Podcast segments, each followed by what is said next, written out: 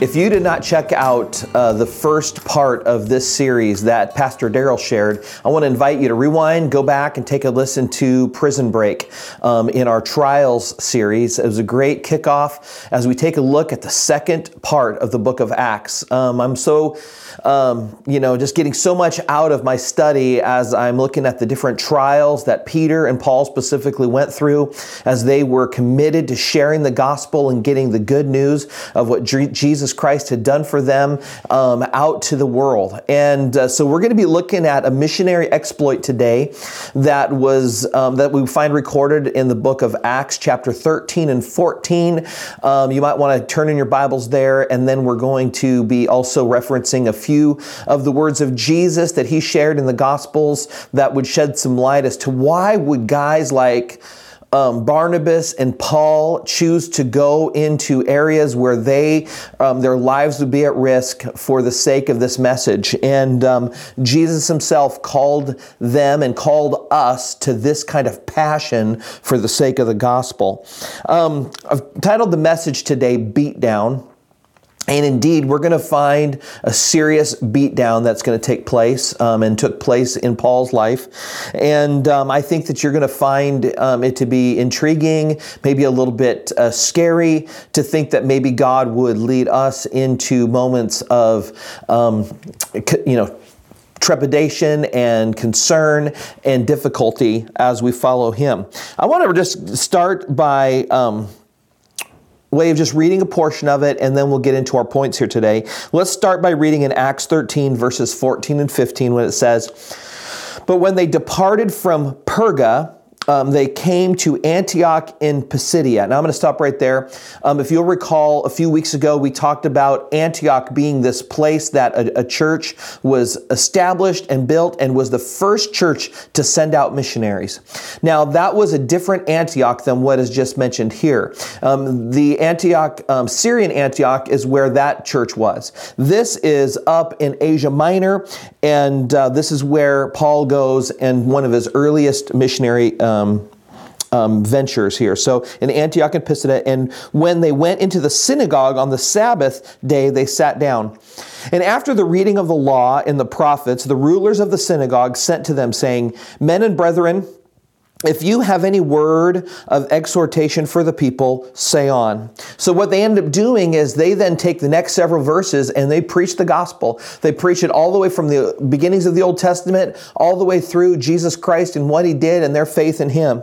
And so, I want to repick up now in verse 42 after they've shared all of this uh, information about what Jesus is, and who he is, and what he's done. And in verse 42, it says, So, when the Jews went out of the synagogue, after hearing this message, the Gentiles begged that these words might be preached to them the next Sabbath day. Now, when the congregation had broke up, many of the Jews and devout proselytes followed Paul and Barnabas, who speaking to them persuaded them to continue in the grace of God. Okay, so we've got here Paul and Barnabas have, have shared, they've preached God's word. Um, they're in this new town. The Jewish uh, folks have heard him. Um, now, church is let out, they've dispersed. And then there's some that say, We want to learn more, especially the Gentiles. They had this hunger to learn more. And they could sense here that the Gentiles had a hunger while the Jewish people were far more skeptical and uh, not that interested here. Well, that's when the um, trials are going to begin here. And um, I want to, you know, bring out this first observation. And I'm going to use some fairly popular slogans here today um, as the message points.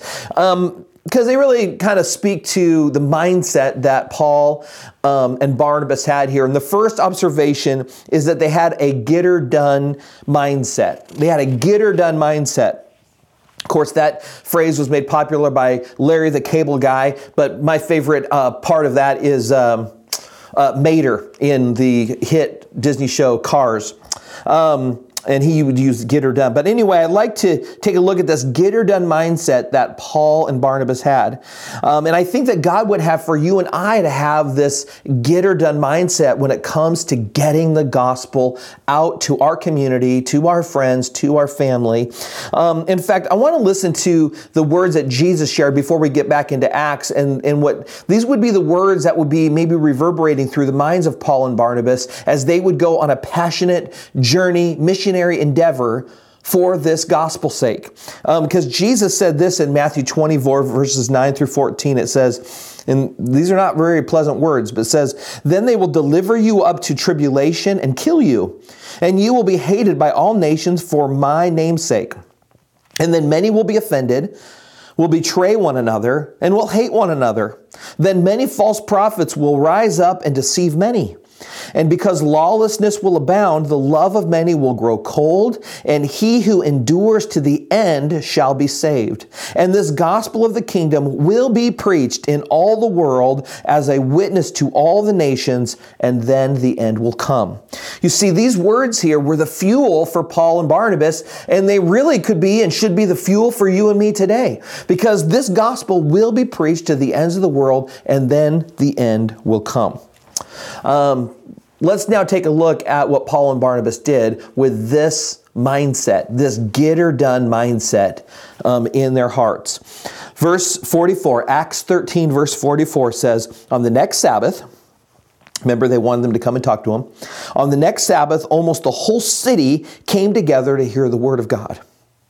But when the Jews saw the multitudes, they were filled with envy and contradicting and blaspheming, they opposed the things spoken by Paul. Then Paul and Barnabas grew bold and said, It was necessary that the word of God should be spoken to you first. But since you reject it and judge yourselves unworthy of everlasting life, behold, we turn to the Gentiles. For so the Lord has commanded us I have set you as a light to the Gentiles, that you should be for salvation to the ends of the earth. Now, when the Gentiles heard this, they were glad and glorified the word of the Lord. And as many as had been appointed to eternal life believed. And the word of the Lord was being spread throughout all the region. Uh, but the Jews stirred up the devout and prominent women and the chief men of the city, raised up persecution against Paul and Barnabas, and expelled them from their region. But they shook off the dust from their feet against them and came to Iconium, and the disciples were filled with joy and with the Holy Spirit. There's a lot there. These guys get up on this next Sunday. Of course, they've been invited to share, and there's this massive group of people that have come to hear, Gentiles and Jews alike. And these Jewish leaders are a bit jealous of this huge crowd um, that don't normally show up to their sermons. And so G, uh, um, P- Paul and Barnabas are sharing the word of God, and there is, you know, a mixed reaction. Well, these leaders end up driving them out of town. And here's the thing rejection is normal. Rejection is normal for those who get her done. Those who don't do anything, those who just walk through life in a laissez faire kind of mindset, doing nothing, don't really have problems like this.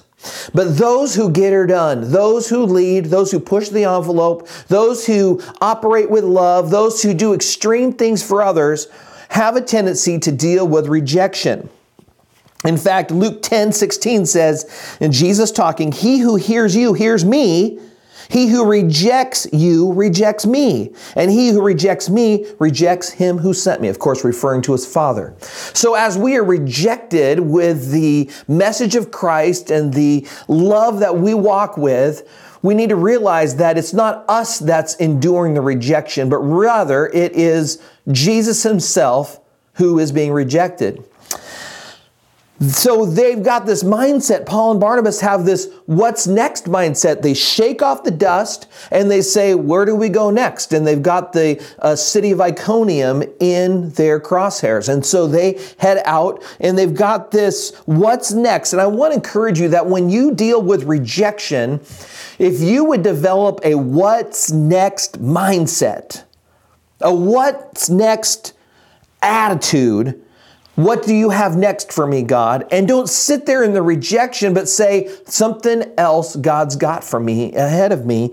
It will be the healthiest thing that you can do. But if you stay there and dwell on rejection, you will be yielded, useless. You will be um, focused in on yourself. You will be focused in on your hurt. You will sit there like a wounded duck, and there nothing is going to come out of it. But if you develop this, okay, I dealt with this rejection, I, I've been hurt, um, the people didn't like me. Remember, they rejected Jesus, not you. And so you move forward. What's next? Who's the next place to go? And I love here that it said in the in the very end it says after they've been rejected and they're out of the area it says and the disciples were filled with joy and with the Holy Spirit. What? These people just went through rejection and here they are filled with joy. And here's the bottom line. The joy is resourced by the Holy Spirit, not by the circumstances. Our joy comes from the Holy Spirit, not from the circumstances. Nobody likes the feeling of rejection, at least most of us. But here's the deal. When we have got our, our joy being supplied by the Holy Spirit, by His calling, by His endorsement on our lives, and not on the circumstances that we deal with from time to time, we're going to find that joy is possible in the middle of rejection and other circumstances like it. So these guys had a get her done mindset even while rejected.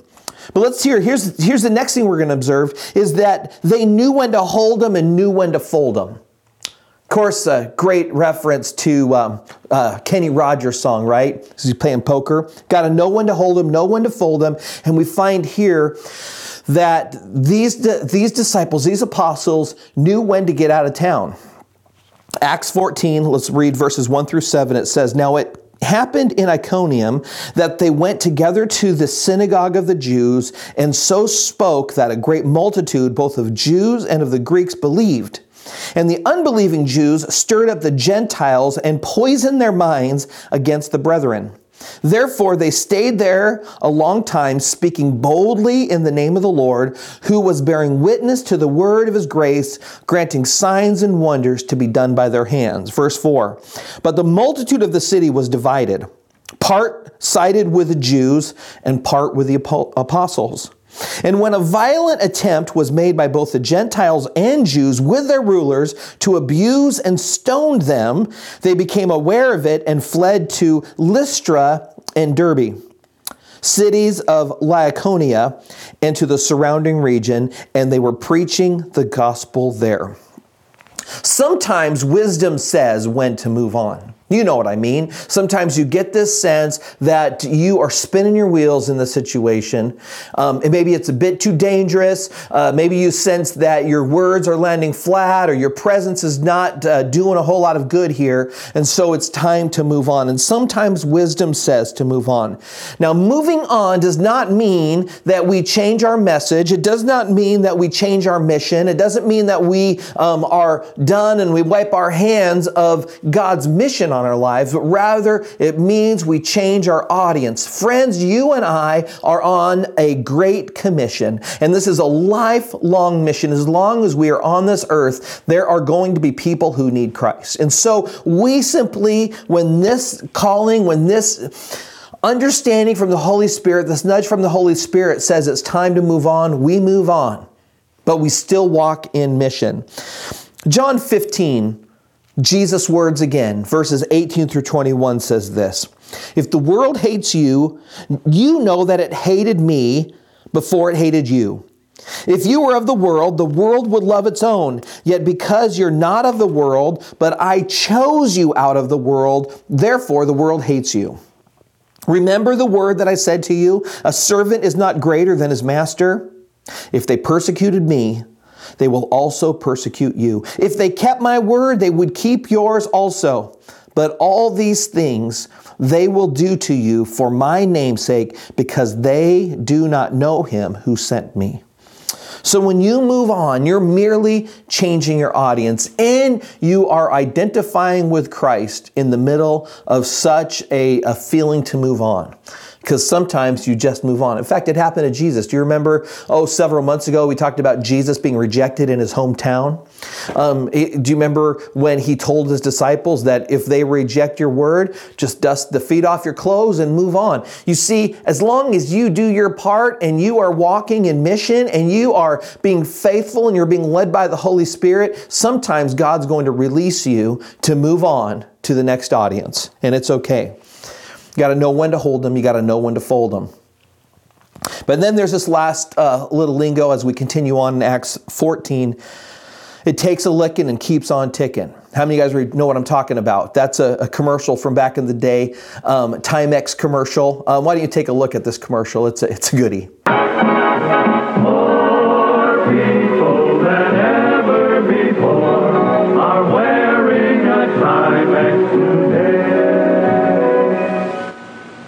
Ladies and gentlemen, a good evening to you. This is John Cameron Swayze reporting to you live, very much alive, on this crisp autumn evening here in New York. And tonight, we're going to prove once more, with a live demonstration, that Timex waterproof watches are practically indestructible, really waterproof, and shock resistant. Now let's have our live demonstration. Now here you can see we've strapped a Timex 100 to the propeller of this motor. Let's immerse that motor in the tank, okay? We're going to rev it up any time now. I'm sure you'll agree with me, ladies and gentlemen. If that Timex comes through this torture test, it can stand up to just about anything that may happen.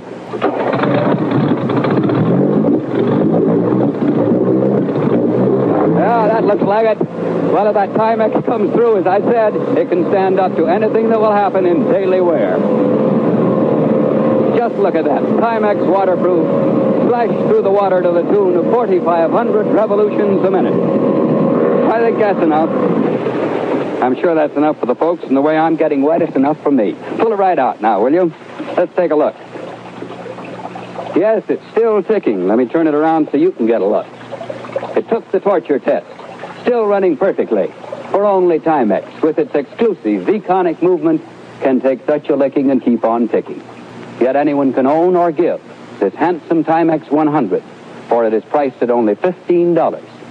Can you imagine a, commercial like that today? It's pretty funny, isn't it? Well, I want to read um, how Paul and Barnabas in this next city, in Lystra, end up taking quite a beating um, for the sake of the gospel, specifically Paul. It says here in verse 19, then the Jews from Antioch of Pisidia and Iconium came there, and having persuaded the multitudes, they stoned Paul and dragged him out of the city, supposing him to be dead.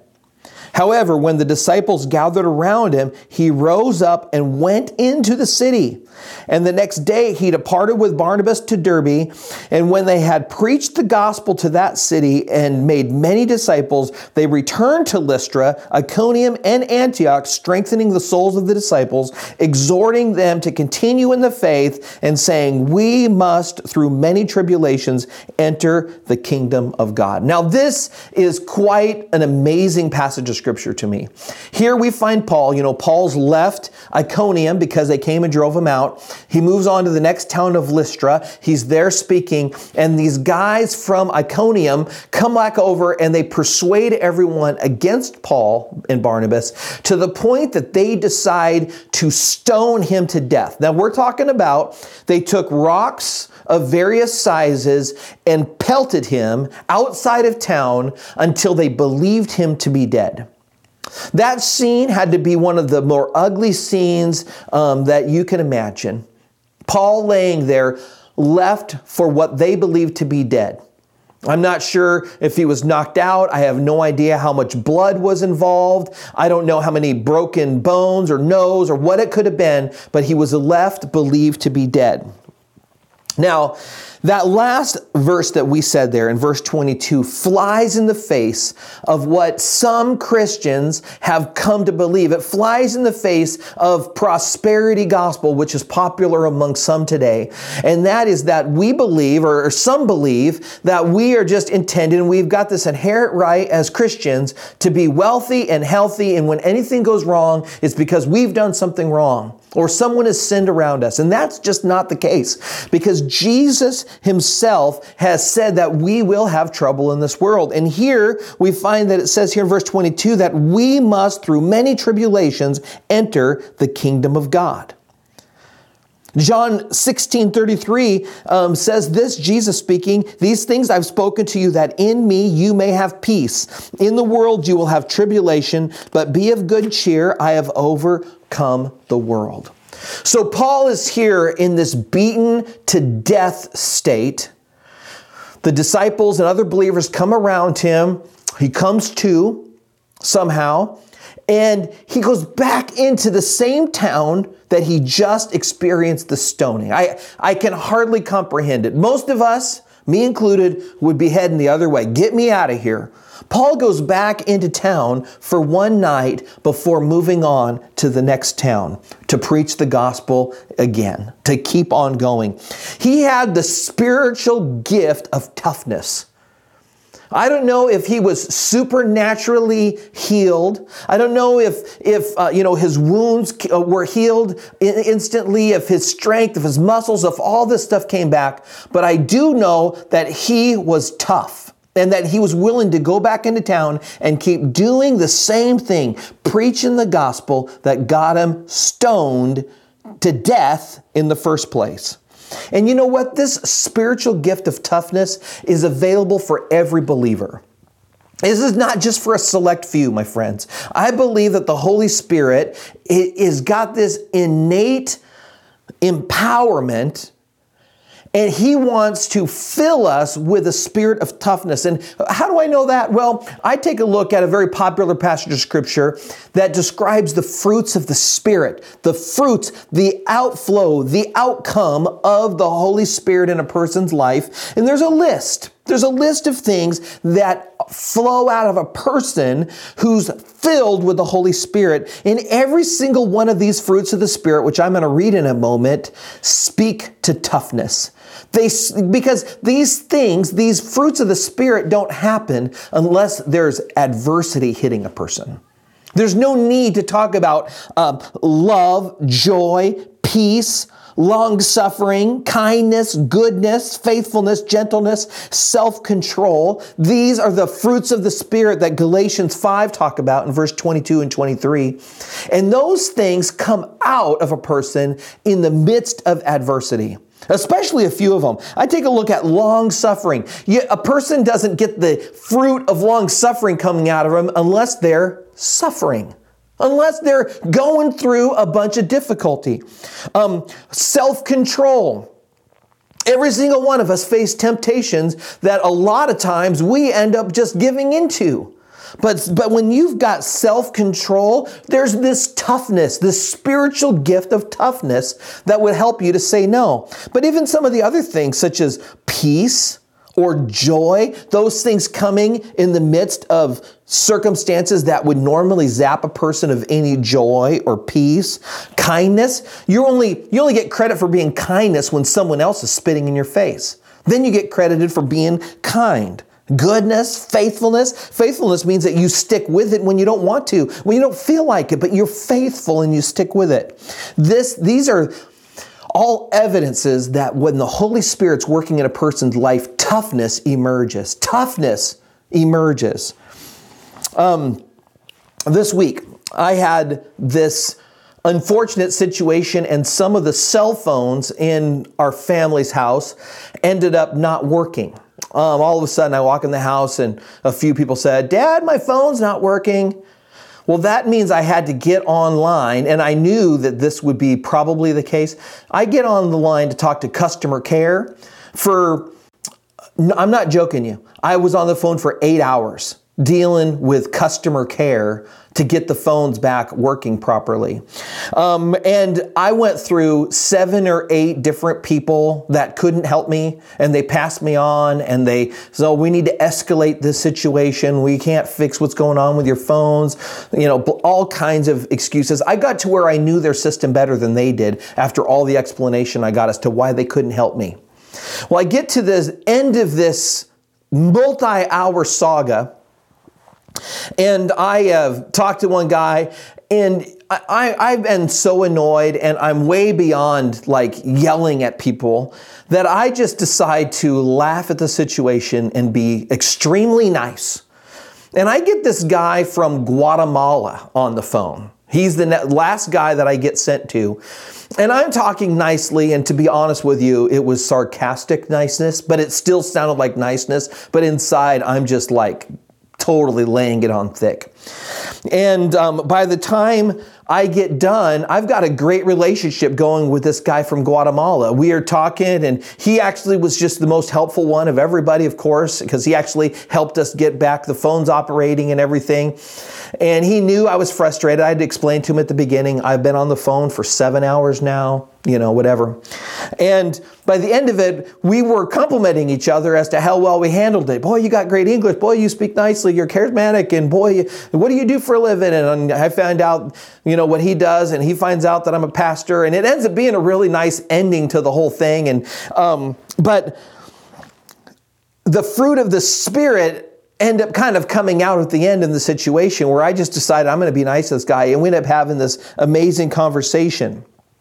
But that didn't happen as if he had been the first guy I talked to, or the second guy, or the third guy I talked to, he might have not got the fruit of the Spirit too much. But the long suffering that was involved with the whole situation ended up producing uh, what ended up being a conversation that led to, um, you know, really a blessing between him and me. It was kind of an interesting thing. So I just want to um, encourage you today that you might be in a situation where one of these slogans as we've looked at Acts 13 and 14 really resonate with you and you really need to apply one of them. Maybe you're in a moment where you recognize around you that, man, you've just got to get her done. You've got things around you. Um, you've got people in your life that you've not yet told about Christ. You've got people that you're not praying for. You've got things around you that God's called you to and you're not doing it. And you just simply got to pick up this mantle and get her done and do as Paul and Barnabas did and get in your ship and you got to go. And you got to go into city after city after city taking care of the things that God's called you to do.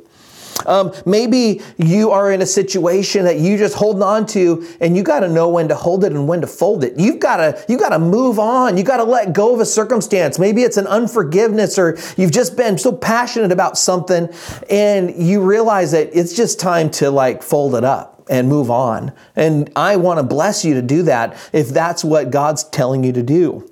But maybe you're in a situation where you have been beat down or you're getting beat down. You feel like Paul that's getting rocks thrown at you and you are feeling totally beat down. And this message is a bit of a kick in the pants kind of a message, but I want to bless you to lean on the Holy Spirit, to lean on the gifts of the Holy Spirit, to let the fruit of the Holy Spirit come out of you because you don't get tough by somehow coming up with something out of yourself, but you get tough and you can deal with these things by trusting the Holy Spirit. He wants to come alongside you. He is the one that gave Paul what he needed to get himself up after being stoned to death and walk back into that same town. Did you notice there at the last part that not only did he go back in that town right then and then move on, but he came back into town. He came back to Lystra where he had got this beat down and he spent time there encouraging the church. And friends, I don't know where you're at, but if you need the Holy Spirit to give you a measure of toughness, that when you are getting kicked, when you are taking a beating, that you can keep on going. And I bless you to trust the Holy Spirit today.